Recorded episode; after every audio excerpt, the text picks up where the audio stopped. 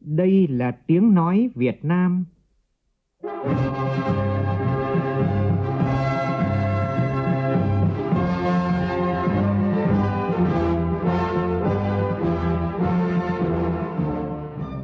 là tiếng nói Việt Nam, phát thanh từ Hà Nội, thủ đô nước Cộng hòa xã hội chủ nghĩa Việt Nam.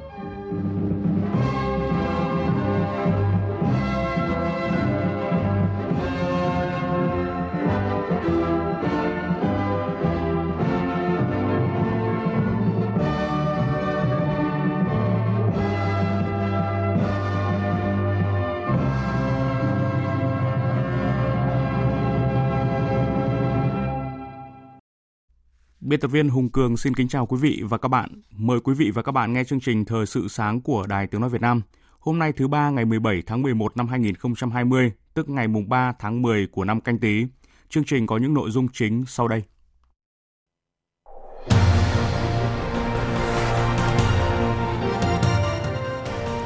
Hôm nay Quốc hội sẽ họp phiên bế mạc kỳ họp thứ 10 khóa 14 Phó Thủ tướng Bộ trưởng Ngoại giao Phạm Bình Minh dự và có bài phát biểu tại hội nghị Bộ trưởng Diễn đàn Hợp tác Kinh tế Châu Á Thái Bình Dương gọi tắt là APEC. Chiều cường tại thành phố Hồ Chí Minh tiếp tục đạt đỉnh gây khó khăn trong sinh hoạt của người dân. Tại hai tỉnh Tiền Giang và Bến Tre lần đầu tiên xuất hiện chiều cường diện rộng.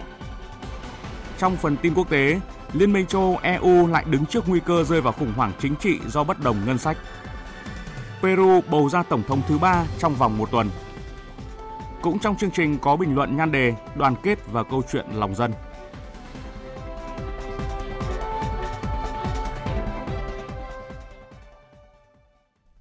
Bây giờ là nội dung chi tiết. Thưa quý vị và các bạn, ngày hôm nay theo chương trình Quốc hội sẽ họp phiên bế mạc kỳ họp thứ 10. Trước đó, Quốc hội họp thảo luận tại hội trường về dự án luật lực lượng tham gia bảo vệ an ninh trật tự ở cơ sở – biểu quyết thông qua nghị quyết về thí điểm quản lý sử dụng đất quốc phòng an ninh, kết hợp với hoạt động lao động sản xuất, xây dựng kinh tế. Biểu quyết thông qua luật bảo vệ môi trường sửa đổi. Biểu quyết thông qua nghị quyết về ngày bầu cử toàn quốc đối với cuộc bầu cử đại biểu Quốc hội khóa 15. Bầu cử đại biểu Hội đồng Nhân dân các cấp nhiệm kỳ 2021-2026. Biểu quyết thông qua nghị quyết về chất vấn và trả lời chất vấn. Biểu quyết thông qua nghị quyết kỳ họp thứ 10 Quốc hội khóa 14. Liên quan đến luật bảo vệ môi trường sửa đổi, nhóm phóng viên Minh Long và Lại Hoa ghi nhận một số ý kiến đại biểu Quốc hội trước phiên họp ngày hôm nay. Về hoạt động bảo vệ môi trường, quyền, nghĩa vụ trách nhiệm của cơ quan, tổ chức, hộ gia đình, cá nhân và cộng đồng dân cư trong hoạt động bảo vệ môi trường. Đại biểu Nguyễn Lân Hiếu đoàn An Giang cho rằng Dự luật mới thì cũng có sự thay đổi là phải công khai. Cái việc công khai kết quả báo cáo tác động môi trường phải cơ quan chức năng thì chỉ có cơ quan chức năng chịu tác động của luật à, minh bạch à, thông tin. Lúc đấy các cái tổ chức các cá nhân quan tâm đến môi trường đặc biệt là các tổ chức bảo vệ môi trường có thể tiếp cận được thông tin để phản biện. Theo tôi báo cáo kết quả tác động môi trường đấy chính là một cái báo cáo khoa học thì lại càng phải tường minh công khai và lúc đấy thì chúng ta mới thực sự có thể bảo vệ môi trường. Về chi phí thu gom vận chuyển, xử lý chất thải rắn sinh hoạt, đại biểu Phạm Tất Thắng, đoàn Vĩnh Long cho rằng là những quy định về mặt luật pháp và những chính sách của cơ quan quản lý để làm sao có thể thúc đẩy người dân thực hiện việc phân loại rác chừng nào mà người dân nhận thức được một cách đầy đủ cách đúng mực về vai trò của cái việc à, phân loại rác thải, thì lúc đấy thu gom, phân loại rác nó mới thực sự có giá trị trong thực tiễn. Xin được nhắc lại là ngày hôm nay, theo chương trình, Quốc hội sẽ họp phiên bế mạc kỳ họp thứ 10 và Đài Tiếng nói Việt Nam sẽ tường thuật phiên bế mạc trên kênh VOV1 trực tiếp bắt đầu từ lúc 14 giờ 25 phút. Mời quý vị chú ý theo dõi. Chương trình sẽ được tiếp tục với những nội dung quan trọng khác. Tối qua, Hội nghị Bộ trưởng Diễn đàn Hợp tác Kinh tế Châu Á-Thái Bình Dương APEC diễn ra theo hình thức trực tuyến dưới sự chủ trì của Bộ trưởng Công nghiệp và Thương mại Malaysia Mohamed Admin Ali. Hội nghị một lần nữa nhằm khẳng định sự hợp tác của các nền kinh tế thành viên trong nỗ lực kiểm soát dịch COVID-19, đảm bảo sự phục hồi kinh tế bền vững và toàn diện sau đại dịch, cũng như xây dựng tầm nhìn hợp tác APEC sau năm 2020. Phó Thủ tướng Bộ trưởng Ngoại giao Phạm Bình Minh dẫn đầu đoàn Việt Nam tham dự hội nghị. Phóng viên Phạm Hà, Anh Tuấn thông tin. Mặc dù gặp nhiều khó khăn do tác động của đại dịch COVID-19, song các thành viên đều ghi nhận hợp tác APEC đã đạt được những kết quả tích cực, góp phần nâng cao khả năng ứng phó của khu vực đối với đại dịch COVID-19, duy trì môi trường thương mại và đầu tư thuận lợi, bảo đảm chuỗi cung ứng thông suốt, qua đó góp phần thúc đẩy để châu Á Thái Bình Dương tiếp tục là một điểm sáng trong bức tranh xám màu của kinh tế thế giới, tiếp tục đi đầu về phục hồi và liên kết kinh tế. Phát biểu tại hội nghị, Phó Thủ tướng Bộ trưởng Ngoại giao Phạm Bình Minh khẳng định, thành quả đạt được của APEC đang đối mặt với những thách thức do đại dịch COVID-19 gây ra,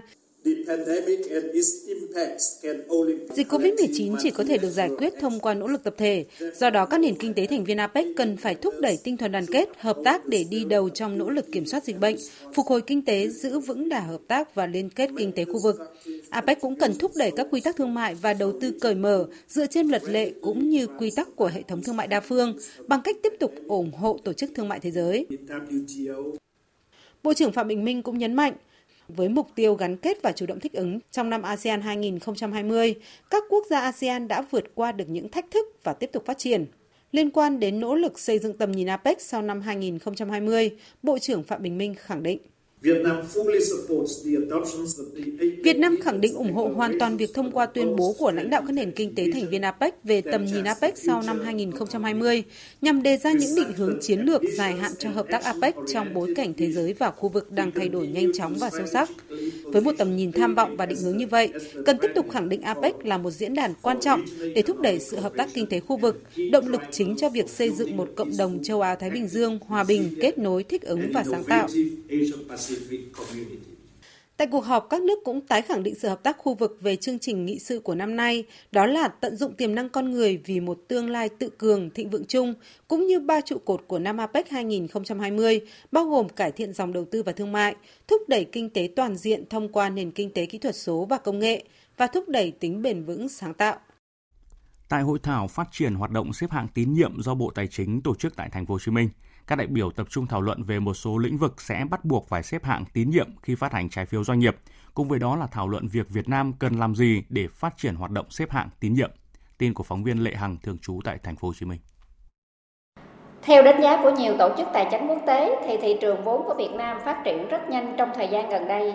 Sau dịch bệnh Covid-19, uy tín và mức xếp hạng thị trường này của Việt Nam cũng được nâng lên từ nhóm thứ sáu của thị trường mới nổi lên nhóm thứ tư.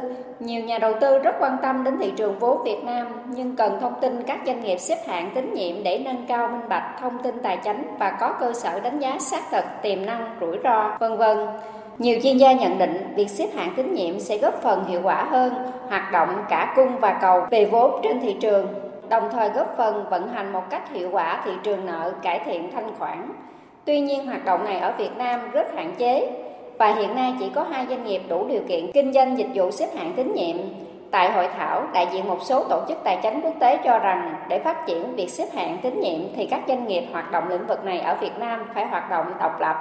Đồng thời Việt Nam phải hoàn thiện khung pháp lý về hoạt động xếp hạng tín nhiệm và tăng cường truyền thông xây dựng văn hóa xếp hạng tín nhiệm. Kỷ niệm 38 năm Ngày Nhà giáo Việt Nam 20 tháng 11, theo chương trình tối nay tại Hà Nội sẽ diễn ra chương trình chia sẻ cùng thầy cô, tôn vinh 63 thầy cô là người dân tộc thiểu số tiêu biểu. Chương trình do Trung ương Hội Liên hiệp Thanh niên Việt Nam phối hợp với Bộ Giáo dục Đào tạo, Ủy ban Dân tộc và một số đơn vị liên quan tổ chức. Trong tổng số 63 thầy cô giáo được tôn vinh lần này, có 6 giáo viên là người dân tộc rất ít người, tức là dưới 10.000 người. Tại buổi gặp mặt với Phó Thủ tướng Vũ Đức Đam vào hôm qua, các thầy cô giáo này đã chia sẻ tâm tư và những mong muốn về chính sách của Đảng và Nhà nước dành cho những giáo viên và học sinh ở vùng sâu, vùng xa, vùng dân tộc thiểu số khó khăn. Cô giáo Pi Năng Thị Hải, dân tộc Rắc Lai, giáo viên trường mầm non Phước Bình, tỉnh Ninh Thuận cho biết. Mong là sắp tới giáo viên sẽ được nhận nhiều chính sách ưu đại hơn, đặc biệt là giáo viên mầm non. Đây là một cái ờ, ngành nghề mà có công việc đặc thù, vất vả hơn so với các cấp khác.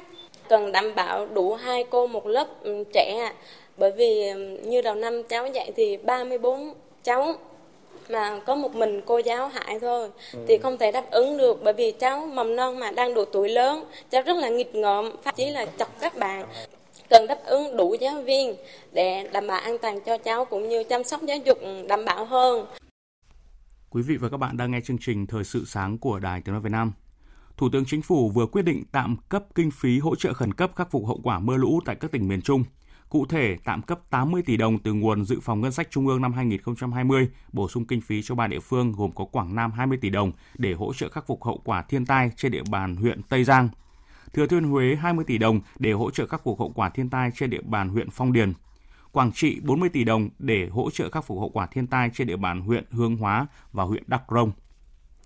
Liên quan đến trường hợp thủy điện Thượng Nhật, tỉnh Thừa Thiên Huế, Bộ trưởng Bộ Công Thương Trần Tuấn Anh vừa ký quyết định thành lập đoàn công tác kiểm tra công tác quản lý an toàn vận hành phòng chống thiên tai tại công trình thủy điện này. Thời gian kiểm tra bắt đầu từ ngày hôm nay. Trước đó, Ban chỉ đạo Trung ương về phòng chống thiên tai đã có công văn gửi Bộ Công Thương, Tập đoàn Điện lực Việt Nam và các tỉnh miền Trung về việc đảm bảo an toàn công trình và hạ du các hồ chứa thủy điện. Ban chỉ đạo cho biết, phần lớn các thủy điện đã hoạt động hiệu quả, tham gia cắt lũ, đảm bảo an toàn cho hạ du. Tuy nhiên hiện nay có tình trạng một số thủy điện, đặc biệt là các thủy điện nhỏ do tư nhân quản lý, chưa thực hiện đúng các quy định về tích nước và vận hành, điển hình như trường hợp thủy điện Đắc Ca, Đắk Nông và gần đây nhất là thủy điện Thượng Nhật, huyện Nam Đông, Thừa Thiên Huế, gây mất an toàn cho hạ du. Chiều tối qua, Ủy ban Nhân dân tỉnh Thừa Thiên Huế họp bàn để nối lại hoạt động tìm kiếm 12 công nhân mất tích tại Thủy điện Rào Trăng Ba sau khi cơn bão số 13 đi qua. Tại cuộc họp, Giám đốc Sở Giao thông Vận tải tỉnh Thừa Thiên Huế Lê Anh Tuấn cho biết, hiện nay tuyến đường 71 từ xã Phong Xuân, huyện Phong Điền đi Thủy điện Rào Trăng 4 đã xuất hiện khoảng 5 điểm sạt lở. Trong ngày hôm nay, ngành giao thông vận tải tỉnh sẽ huy động phương tiện máy móc và nhân lực để khắc phục các điểm sạt lở này. Theo Trung tá Phan Thắng, Phó Chỉ huy trưởng, Tham mưu trưởng Bộ Chỉ huy quân sự tỉnh Thừa Thiên Huế, những ngày tới khi thời tiết thuận lợi, các lực lượng cứu hộ sẽ tiếp tục sử dụng máy múc để đào đất nắn dòng suối Rào Trăng, tạo dòng chảy mới nhằm phục vụ cho công tác tìm kiếm ở dưới lòng suối. Đến nay, nhiệm vụ nắn dòng suối Rào Trăng đã hoàn thành được 60% khối lượng công việc.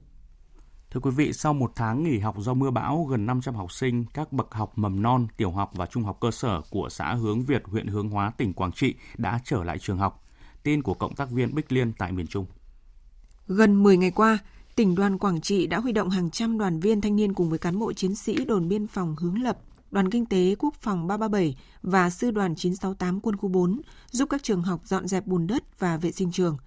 Tại trường tiểu học và trung học cơ sở Hướng Việt, dù nghỉ học một thời gian khá dài nhưng hôm qua tỷ lệ học sinh đến lớp khá cao. Bậc tiểu học đạt 94,7%, bậc trung học cơ sở đạt 84,6%. Thầy giáo Nguyễn Văn Tý, hiệu trưởng trường tiểu học và trung học cơ sở Hướng Việt, huyện Hướng Hóa cho biết. Trang thiết bị, nhà trường đã được các nơi để hỗ trợ khắc phục một phần nào những khó khăn khó khăn của nhà trường đó chính là cơ sở vật chất đã bị hư hỏng rất là nặng khuôn viên trường lớp, tường rào, phòng ở giáo viên và phòng học của học sinh bị xuống cấp nghiêm trọng sau một thời gian ngập trong nước lũ. Cái khó khăn thứ hai, đó chính là cái việc huy động các em học sinh trở lại trường sau một thời gian rất dài nghỉ học, cũng chưa sẵn sàng để trở lại.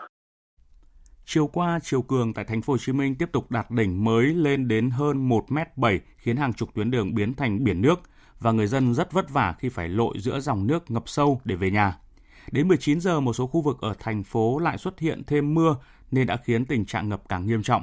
Đến 20 giờ thì nhiều tuyến đường ngập vẫn chưa rút hết, phương tiện giao thông chết máy nằm la liệt ở hai bên đường. Và theo dự báo, chiều cường tiếp tục dâng cao vào ngày hôm nay và kéo dài trong vài ngày, sau đó sẽ xuống chậm. Tại hai địa phương là Tiền Giang và Bến Tre, mấy ngày gần đây, nhất là khi chiều cường dâng cao đã gây ngập trên diện rộng, ảnh hưởng đến việc đi lại sinh hoạt và sản xuất của người dân. Và đáng nói đây là lần đầu tiên thủy chiều dâng cao trên diện rộng tại hai địa phương này. Phóng viên Nhật Trường thông tin. Ngày 16 tháng 1, triều cường dâng cao ở tỉnh Tiền Giang, nghiêm trọng nhất là gần 10 km đường Nam kênh chợ gạo, nước tràn qua đường giao thông, tràn vào nhà dân, gây bế tắc giao thông. Các khu vực ven sông Phú An, Ba Rài, huyện Cai Lậy, sông Phú Phong, huyện Tấn Thành, huyện Châu Thành, sông Cổ Cò, Hòa Khánh, kênh 28, huyện Cái Bè. Triều cường cũng dâng cao tràn vào nhà dân, uy hiếp ao cá, vườn cây ăn trái. Đặc biệt tại thành phố Mỹ Tho, dù dự án nâng cấp đô thị đã nâng cấp mở rộng hầu hết các tuyến đường nội ô, nhưng vẫn xảy ra nước ngập cục bộ, gây khó khăn cho việc đi lại của người dân. Triều cường chiều nay còn gây nước tràn nhiều địa bàn ở tỉnh Bến Tre, nhất là các vùng ven sông Rạch, Cù Lao của huyện Châu Thành, Mỏ Cày Nam, Chợ Lách. Chính quyền các địa phương bị ảnh hưởng của triều cường đang huy động lực lượng gia cố các tuyến đê bao, bờ bao, đường giao thông và cống đập để ngăn nước triều cường, hạn chế thiệt hại do thủy triều gây ra. Còn tại Hà Nội, chiều tối qua, những cơn mưa đã khiến việc đi lại tại một số khu vực ở thành phố khó khăn, hiện tượng tắc đường diễn ra ở nhiều tuyến.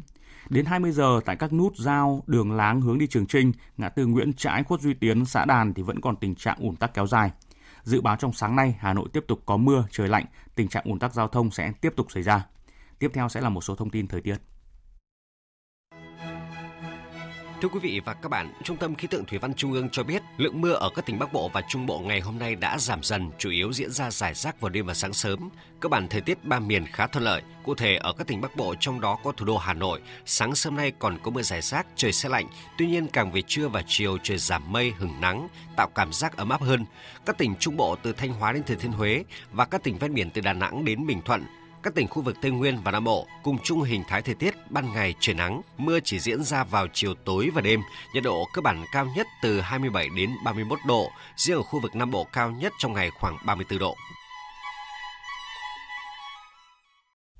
Chuyển sang phần tin thế giới, nguy cơ xảy ra khủng hoảng chính trị mới trong Liên minh châu Âu lại hiện hữu khi hai nước thành viên là Hungary và Ba Lan ngày hôm qua đã cản trở việc thông qua ngân sách dài hạn của khối và việc gắn gói cứu trợ đại dịch COVID-19 trị giá 750 tỷ euro với việc tuân thủ nguyên tắc pháp quyền.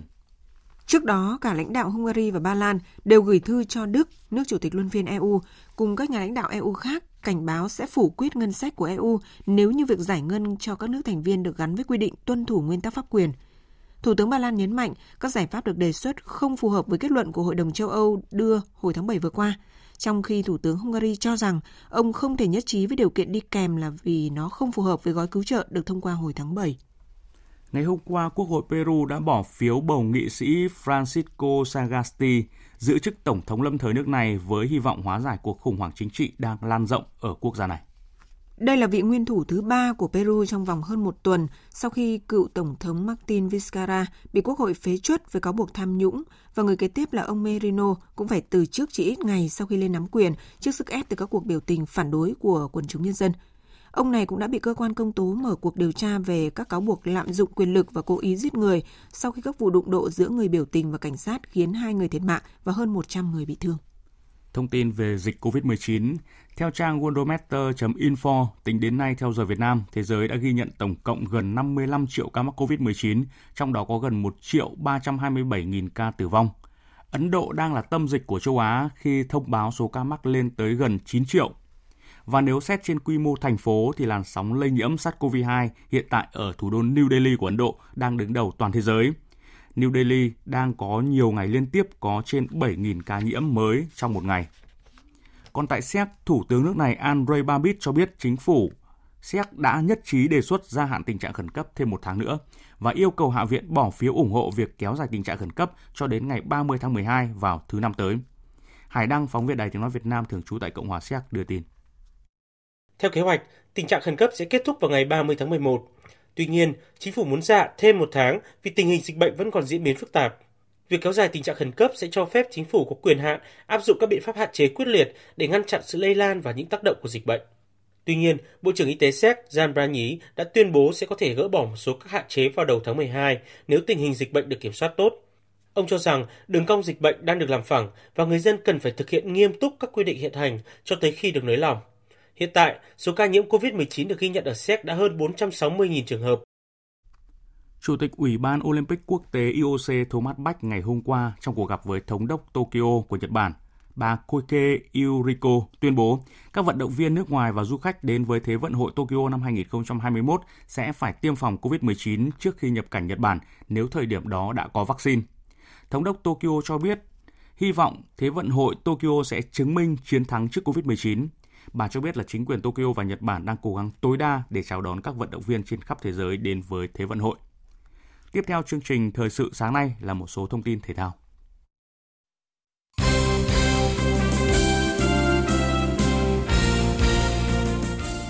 Thưa quý vị và các bạn, chiều qua trên sân vận động 19 tháng 8 ở Nha Trang, tỉnh Khánh Hòa, giải bóng đá hạng nhì quốc gia năm 2020 đã khép lại với trận đấu tranh suất cuối cùng lên tham dự giải hạng nhất quốc gia năm 2021 giữa câu lạc bộ Gia Định và câu lạc bộ Công an Nhân dân.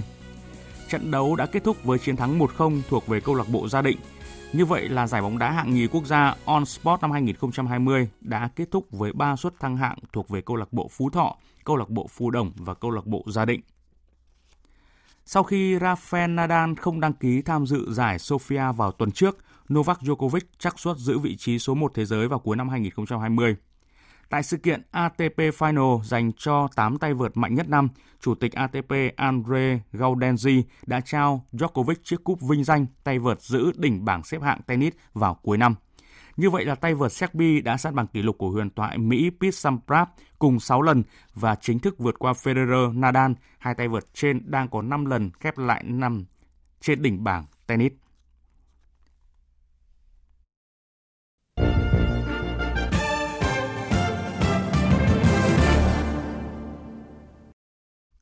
Quý vị và các bạn đang nghe chương trình Thời sự sáng của Đài Tiếng nói Việt Nam. Thưa quý vị và các bạn, ngày mai 18 tháng 11 kỷ niệm 90 năm ngày truyền thống Mặt trận Tổ quốc Việt Nam. Đây là dịp để nhắc nhớ về lời dạy của Chủ tịch Hồ Chí Minh, đoàn kết là sức mạnh vô địch. Đó là sức mạnh đoàn kết trong Đảng, sự thống nhất giữa ý Đảng và lòng dân, nhân lên nghĩa đồng bào, sẻ chia, đùm bọc nhau trong khó khăn, hoạn nạn. Năm 2020 này, giữa ngổn ngang trăm bề khốn khó của dịch bệnh, thiên tai hoành hành, nghĩa đồng bào càng trở nên sáng rõ. Đoàn kết và câu chuyện lòng dân, bình luận của biên tập viên Mỹ Hà. Trải qua hàng ngàn năm lịch sử dựng nước và giữ nước, nước Việt ta đã phải nhiều lần đối mặt với kẻ thù mạnh hơn gấp nhiều lần. Nhưng rồi nhờ cả nước trên dưới một lòng, chúng ta đã nhiều lần đánh bại kẻ thù, thu Giang Sơn về một mối. Gần 800 năm trước, tại hội nghị Diên Hồng, khi quân Nguyên Mông kéo sang xâm lược nước ta, đất nước vào thế lâm nguy. Những vị bô lão vốn chỉ quen cày ruộng, được đức vua triệu tập từ các vùng miền xuôi ngược, vẫn nhất mực giơ tay xin đánh, đồng lòng hô sát thát. Tinh thần ấy được tiếp nối trong bình ngô đại cáo sau chiến thắng khải hoàn của người anh hùng áo vải Lê Lợi và nghĩa quân Lam Sơn. Cách mạng tháng 8 thành công, Chủ tịch Hồ Chí Minh đã thể hiện tầm nhìn xa rộng về đại đoàn kết. Bác thường xuyên nhắc nhở, phải đoàn kết chặt chẽ, tránh mọi sự chia rẽ. Trước lúc đi xa, trong bản di trúc thiêng liêng để lại cho toàn đảng, toàn dân cách đây 51 năm, bác viết, Điều mong muốn cuối cùng của tôi là toàn đảng, toàn dân ta đoàn kết phấn đấu, xây dựng một nước Việt Nam hòa bình, thống nhất, độc lập, dân chủ và giàu mạnh. Điều mong mỏi ấy của người đã trở thành hiện thực. Sau hơn 30 năm đổi mới đã cho chúng ta những bài học vô giá về tinh thần đại đoàn kết, sự thống nhất trong đảng, tăng cường sức mạnh dựa vào nhân dân, đặt lợi ích quốc gia dân tộc lên trên hết. Năm 2020 như một phép thử cho chính sự quả cảm và sự thống nhất trên dưới một lòng Dịch COVID-19 hoành hành khắp nơi trên thế giới, nhiều ngành kinh tế các quốc gia bị tê liệt. Nhưng ngay sau lời kêu gọi của Thủ tướng Chính phủ, chống dịch như chống giặc, cả hệ thống chính trị đã đồng lòng vào cuộc chống dịch. Những chiến sĩ biên phòng ngày đêm tuần tra biên giới, kiểm soát dịch bệnh, sẵn sàng ăn lán ngủ rừng để nhường chỗ cho đồng bào chống dịch. Những chiến sĩ áo trắng không quản ngại xa gia đình, căng mình cùng bà con vào trận chiến dập dịch. Từ người dân khi có lệnh giãn cách xã hội đã tự giác thực hiện, đồng lòng cùng chính phủ đẩy lùi dịch COVID-19. Chính trong những ngày gian khó ấy, xuất hiện những cây ATM gạo, những điểm phát suất ăn miễn phí cho người nghèo với tinh thần nếu bạn thiếu, hãy lấy một phần. Nếu đủ rồi, hãy nhường cho người khác. Và những ngày này, dù trong điều kiện đất nước còn khó khăn, Đảng và chính phủ vẫn bố trí những chuyến bay nghĩa tình đón đồng bào về nước. Những nghĩa cử ấm lòng, đẹp đẽ ấy chỉ có thể gói gọn trong ba tiếng, nghĩa đồng bào. Thế nên gần một năm qua, trong khi nhiều quốc gia phát triển vật lộn với cơn cuồng phong Covid, Việt Nam đã kiểm soát tốt dịch bệnh, tăng trưởng dương. Chiến thắng đó gọi tên tinh thần đại đoàn kết. Nghĩa đồng bào, tinh thần đoàn kết lại sáng hơn bao giờ hết không quản ngại khó khăn, các vị lãnh đạo Đảng, Nhà nước luôn có mặt kịp thời ở vùng bão lũ, khẩn trương chỉ đạo địa phương cứu hộ, khắc phục hậu quả thiên tai. Những cán bộ chiến sĩ khi nghe tin đồng bào gặp nạn đã lên đường, sẵn sàng hy sinh tính mạng để cứu đồng bào. Dọc con đường thiên lý từ Bắc chí Nam những ngày này là những chuyến xe hướng về miền Trung hỗ trợ đồng bào, dựng lại nhà cửa, ổn định sản xuất – đó không đơn thuần là trách nhiệm mà còn là sự đồng cảm, sẻ chia, là tình người, là tinh thần đoàn kết. Một dân tộc đã nhiều lần đoàn kết trên dưới một lòng đánh đuổi ngoại bang xâm lăng bờ cõi. Rồi trong thời bình lại nắm chặt tay nhau vượt qua khó khăn bão lũ, thiên tai, dịch dã. Dân tộc ấy sẽ mãi mãi trường tồn và đó là sức mạnh không gì lay chuyển được. Quý vị và các bạn vừa nghe bình luận của biên tập viên Đài Tiếng Nói Việt Nam nhan đề Đoàn kết và câu chuyện lòng dân nhân kỷ niệm 90 năm ngày truyền thống Mặt trận Tổ quốc Việt Nam 18 tháng 11. Dự báo thời tiết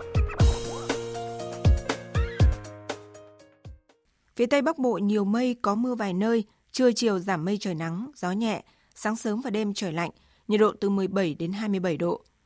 Phía Đông Bắc Bộ và khu vực Hà Nội, nhiều mây, có mưa vài nơi, trưa chiều giảm mây trời nắng, gió đông đến đông nam cấp 2, cấp 3, sáng sớm và đêm trời lạnh, nhiệt độ từ 18 đến 27 độ. Các tỉnh từ Thanh Hóa đến Thừa Thiên Huế nhiều mây, có mưa vài nơi, trưa chiều giảm mây trời nắng, gió nhẹ, sáng sớm và đêm trời lạnh, nhiệt độ từ 19 đến 27 độ. Các tỉnh ven biển từ Đà Nẵng đến Bình Thuận có mây, ngày nắng, đêm có mưa rào vài nơi, gió đông bắc đến đông cấp 2, cấp 3, nhiệt độ từ 23 đến 31 độ. Tây Nguyên có mây, ngày nắng, chiều tối và đêm có mưa rào và rông vài nơi, gió nhẹ, nhiệt độ từ 19 đến 31 độ. Nam Bộ có mây, ngày nắng, chiều tối và đêm có mưa rào và rông vài nơi, gió nhẹ, nhiệt độ từ 23 đến 34 độ.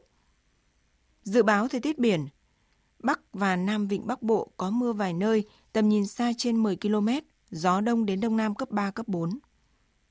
Vùng biển từ Quảng Trị đến Quảng Ngãi, Vịnh Thái Lan không mưa, tầm nhìn xa trên 10 km, gió nhẹ. Vùng biển từ Bình Định đến Ninh Thuận không mưa, tầm nhìn xa trên 10 km, gió đông bắc cấp 4. Vùng biển từ Bình Thuận đến Cà Mau, vùng biển từ Cà Mau đến Kiên Giang có mưa rào rải rác và có nơi có rông. Trong cơn rông có khả năng xảy ra lốc xoáy và gió giật mạnh, tầm nhìn xa trên 10 km, giảm xuống từ 4 đến 10 km trong mưa, gió đông bắc cấp 4, cấp 5. Khu vực Bắc và giữa Biển Đông, khu vực quần đảo Hoàng Sa thuộc thành phố Đà Nẵng, không mưa, tầm nhìn xa trên 10 km, gió đông bắc đến đông cấp 4, cấp 5. Khu vực Nam Biển Đông, khu vực quần đảo Trường Sa thuộc tỉnh Khánh Hòa, có mưa rào rải rác và có nơi có rông. Trong cơn rông có khả năng xảy ra lốc xoáy và gió giật mạnh, tầm nhìn xa trên 10 km, giảm xuống từ 4 đến 10 km trong mưa, gió đông bắc cấp 4, cấp 5. Những thông tin thời tiết vừa rồi đã kết thúc chương trình Thời sự sáng nay của Đài Tiếng Nói Việt Nam. Chương trình do biên tập viên Hùng Cường biên soạn và thực hiện với sự tham gia của kỹ thuật viên Thu Huệ, phát thanh viên Quỳnh Anh, chịu trách nhiệm nội dung Nguyễn Thị Tuyết Mai.